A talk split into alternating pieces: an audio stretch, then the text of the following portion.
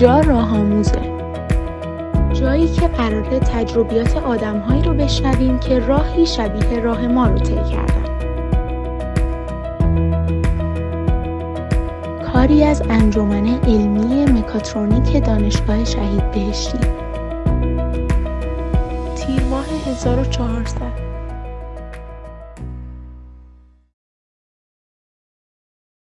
دنیا جای عادلانه ای نیست و هیچ وقت نبوده. خیلیا به چیزایی که لیاقتشو ندارن می‌رسن و خیلیا هم لزوما به اونی که باید نمی‌رسن. تو این هرمی که شکل می‌گیره آدما معمولا به بالا نگاه می‌کنن. واکنش یا اعتراض یا تلاش. بله تلاش برای چیزایی که ما مطمئنیم مستحق خیلی بهتر از اونا هستیم. به هر حال فکر می‌کنم اگر کسی لیاقت چیزی رو داره نمی‌تونه بی لیاقتی رو که جاشو تو رده بالای هرم اشغال کرده متقاعد کنه که خودشو تنزل بده. ما هیچ کنترلی روی دیگران نداریم. پس چه بهتر که انرژی برای گلایه کردن هدر ندیم. مثل ورزشکاری که تو تمریناش چندین بار رکورد جهان رو جابجا کرده اما کسی اون رو بهترین دنیا نمی‌دونه همه باید بهترین بودنشون رو به دیگران با رسم شکل و وقت مسابقه نشون بدن تا روی سکو برن و رده بالاتری رو تو هرم جامعه اشغال کنن. زمان بیلیاقت ها رو تنزل میده. آدما هرچی طولانی تر جایگاه دیگران رو اشغال کنن زمان تنزلشون که برسه به رده پستری سقوط می‌کنن در نهایت همه ها هم باید توجه کرد که نرسیدن مرگ نیست. حرکت نکردن اما نزدیکترین گزینه به نابودیه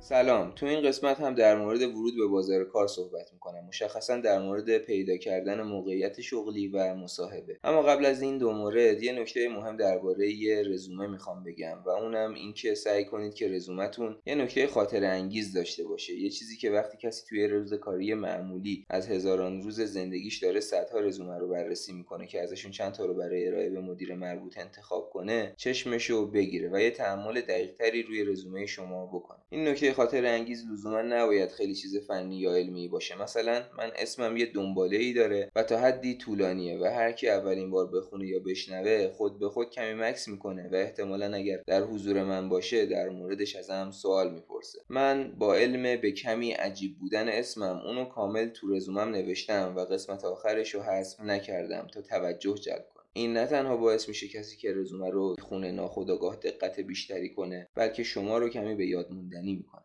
به غیر از ذکر کامل اسم یا مثلا عکس شما که توش چهرهتون به صورت طبیعی ممکنه جلب توجه کنه یه نکات اکتسابی و فنیتری هم هست. مثلا ذکر نمره آزمون زبان تافل یا یلس یا یه هابی خاصی که شما تو زندگیتون دارید یا کلا هر خصوصیتی که احتمالا خیلی از آدم ها اونو ندارن و تو رزومه قابل مطرح کردن. فقط شما باید اون خصیصه رو تشخیص بدی و در جایی از رزومتون بهش اشاره کنید. یه نکته کوچیک دیگه اینکه عکس شما در رزومه بهتر یه عکس خشک پرسنلی نباشه.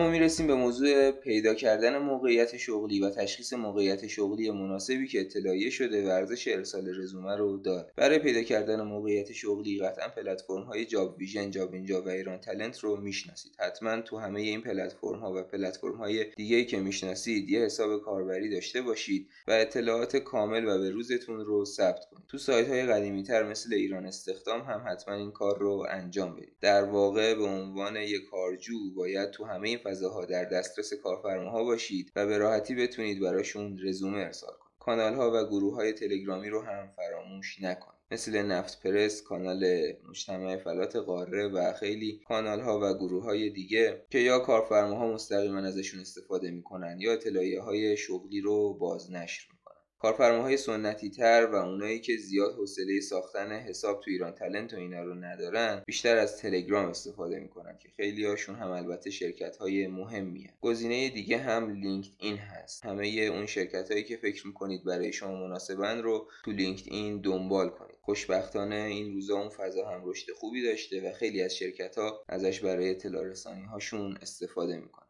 طریق بعدی برای مطلع شدن از موقعیت های شغلی داشتن ارتباطات و اطلاعات. مثلا اگر دوست دارید تو صنعت پتروشیمی یا فولاد وارد شید باید به غیر از شناختن شرکت های مثل ایریتک، MMTE، باختر و همه پتروشیمی های مستقر در عسلویه از طرق ممکن اخبار اون شرکت ها و اون صنایع رو هم دنبال کنید. باید بدونید کجا چه کارخونه یا plantی داره ساخته میشه. کارفرما، مشاور و پیمانکاراش کیان و تشخیص بدید که کی بابت اون پروژه جدید یا جاری به نیرو احتیاج خواهند داشت تا بتونید به موقع برای موقعیت های ممکن apply کنید. باید تا جای ممکن خودتون رو در فضای اون صنایع هدفتون قرار بدید. در مورد استخدام تو سازمان های بزرگ وابسته به دولت که آزمون استخدامی برگزار می‌کنن من زیاد اطلاعاتی ندارم اما به چند دلیل توصیهشون نمی‌کنم یکی پروسه طولانی استخدام که اگر روش خیلی حساب کنید تو همون زمان اعلام نتایج و مصاحبه ها و غیره خود به خود احتمالا به غیر از وقتتون و قسمتی از تمرکزتون چند تا فرصت دیگر رو هم از دست می‌دید. دیگری اینکه خیلی از این موقعیت ها علیرغم اینکه آزمون برگزار می‌کنن و مهندس می‌گیرن اما نهایتا کار تعریف شده احتمالا کار زیاد تخصصی و مهندسی نیست و به راحتی قابل جایگزینی خواهید و اینکه امکان رشد به لحاظ مالی و جایگاه شغلی به کندی فراهم میشه. و در آخر اینکه کلا تو این سازمان ها زمان مسئله ثانویه و لوکسی به حساب میاد. با توجه به اینکه سازمان هم آدما رو به نوعی تربیت می‌کنه این مسئله باعث میشه به مرور آدم اهمیت ددلاین و بازه زمانی منطقی کارها رو فراموش کنه.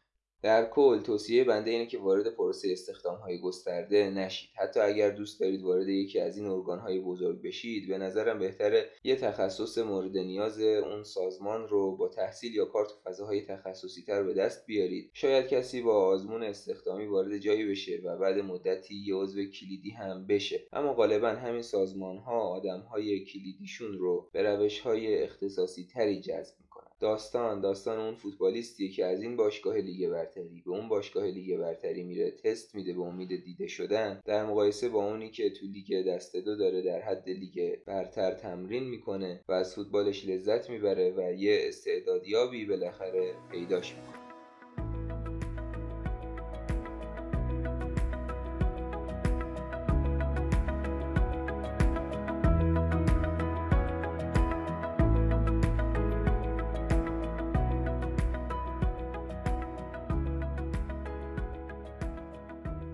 در مورد اینکه برای چه موقعیت های شغلی باید رزومه ارسال کنیم باید بگم که بنده برای هر موقعیت شغلی که عنوان مهندس برق کنترل رو داشت رزومه ارسال می‌کردم. مهم برام این بود که کارم متناسب با رشته و گرایش تحصیلیم باشه. هیچ آیتمی مثل سابقه کار لازم موقعیت مکانی محل کار و موضوع اصلی فعالیت شرکت و غیره برام مهم نبود. بررسی مطابقت من با موقعیت شغلی رو میذاشتم به عهده اونی که رزومه رو می‌خونه. کارفرماهای خوب خودشون خیلی خوب می‌دونن که دنبال چه شخصی با چه مختصاتی میگردن. پس به نظرم فرصت رو ازشون نگیرید و اگر قیدهای اساسی شما در اطلاعیه شغلی در نظر گرفته شدن رزومتون رو ارسال بفرمایید و بررسی سایر موارد رو به اونها محول کنید و اطلاعاتتون رو تو مصاحبه تلفنی یا حضوری تکمیل کنید. اما برای موقعیت های شغلی که چیز مشکوک و غیر متداولی تو اطلاعیهشون ذکر کردن یا اقدامی نکنید یا لاقل خیلی محتاطانه عمل کنید. مثلا اگر نوشتن که آموزش فلان نرم افزار رو میدیم هزینهشو ازتون می‌گیریم. بعد اگر عمل کردتون تو دوره خوب بود جذب پروژه های شرکت میشید و هزینه دوره هم بهتون برگشت داده میشه این یه دام مسخره و قدیمی. زمان ما شرکت هایی که خانه هوشمند کار می‌کردن از این داستان ها داشتن. حواستون باشه شرکتی که کار و پول داشته باشه نیازی به این کارا نداره. اینکه شما سابقه کار ندارید دلیلی نمیشه که دل به این دست کارا بسپارید.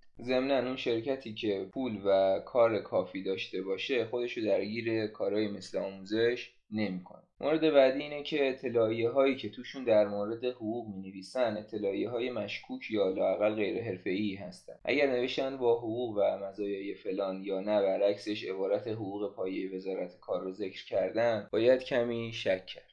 یه مورد دیگه این که اگر برای موقعیت های مهندسی فروش می‌خواید apply کنید دقت کنید که عبارت پورسانت و درصد گولتون نزنه. یه نکته هم بگم ما چیزی به عنوان مهندسی فروش نداریم. یه شغلی هست تحت عنوان مهندسی تأمین کالا که نقطه تلاقی مهندسی و خرید و فروش تجهیزات مهندسی. کارش هم خرید و فروش و پورسانت برداشتن نیست. کارفرما یه spec یا requirementی برای پمپ یا ترانسمیتر مورد نیازش ارائه میده. مهندس تامین کالا بر اساس اون نیازها قیمت ها برندها و سایر ملاحظات یه model number رو پیشنهاد میده که اگر کارفرما تایید کرد اطلاعات رو میده به تیم خرید و اون از supplier براش خرید می‌کنه. این شغل به تجربه بالا شناخت تجهیزات و برندها و داشتن اطلاعات از بازار نیاز داره و تو کشور ما هم که برای خریدهای بین المللی ویژگی های دیگه هم لازم داره. پس اطلاعیه مهندس فروش یا تأمین کالا مثلا با یک سال یا بدون سابقه کار اطلاعیه خندهداری نکته بعدی این که فریفته عبارت شرکت بین المللی یا نماینده فلان برند اروپایی نشید تو شرایط فعلی این فریبی بیش نیست. البته که خیلی شرکت ها برای وارد کردن تجهیزات یه پارتنر خارجی دارن. اما اگر شما بخواید کار مهندسی انجام بدید چیزی از اون قسمت خارجی شرکت آید شما قرار نیست بشه. برای من شرکتی بین المللی به حساب میاد که حقوقش به دلار یا یورو باشه. مورد بعدی این که برای موقعیت های شغلی که عنوان شده بیش از هفت سال سابقه کار نیاز داره شاید بهتر باشه رزومه ارسال نکنید. چون احتمالا کسی رو می‌خوان که بتونه یه تیمی رو هندل کنه یا صفر تا صد یه پروژه رو جلو ببره. و به احتمال زیاد کسی که رزومه صفر روز سابقه کار رو برای اون موقعیت شغلی می‌بینه کمی از گرفتن وقتش ناراحت میشه. مورد آخر همین که اگر برای موقعیت شغلی جنسیت مطرح شده به این مورد احترام بذارید. شما ریز شرایط اون کار و اون کارفرما رو نمی‌دونید.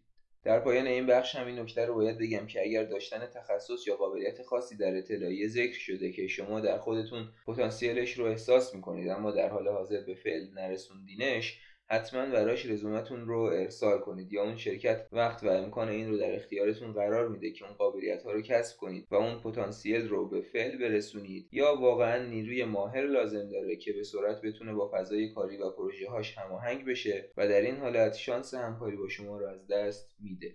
همونطور که اول اپیزود گفتم قرار بود که در مورد مصاحبه شغلی هم صحبت کنم اما به نظرم چون اون موضوع شاید مهمترین و مفصل ترین مورد در خصوص ورود به بازار کار باشه بهتره تو قسمت بعد بهش بپردازیم. اما دو تا نکته رو روش می‌خوام تاکید کنم. یکی اعتماد به نفس تو فضای کاره و دیگری ورود به صنایع با ترنوور مالی و درجه اهمیت بالا. اعتماد به نفس دست کم نگرفتن خودتون و ناامید نشدن خیلی مهمه. دلیلش هم اینه که واقعا بین خودمون باشه. این بیرون کسایی دارن کارا رو انجام میدن که اشتباه می‌زنن. اما با همون اعتماد به نفسشون کار رو با هزینه و خطای بیشتر بالاخره در میارن. و ورود به صنایع مهمتر هم از این جهت اهمیت داره که شما کار نسبتا با اهمیت تری انجام خواهید داد و فرصت های بیشتری برای رشد خواهید داشت. مضافن این که به فضای بین المللی هم نزدیکتر خواهید بود.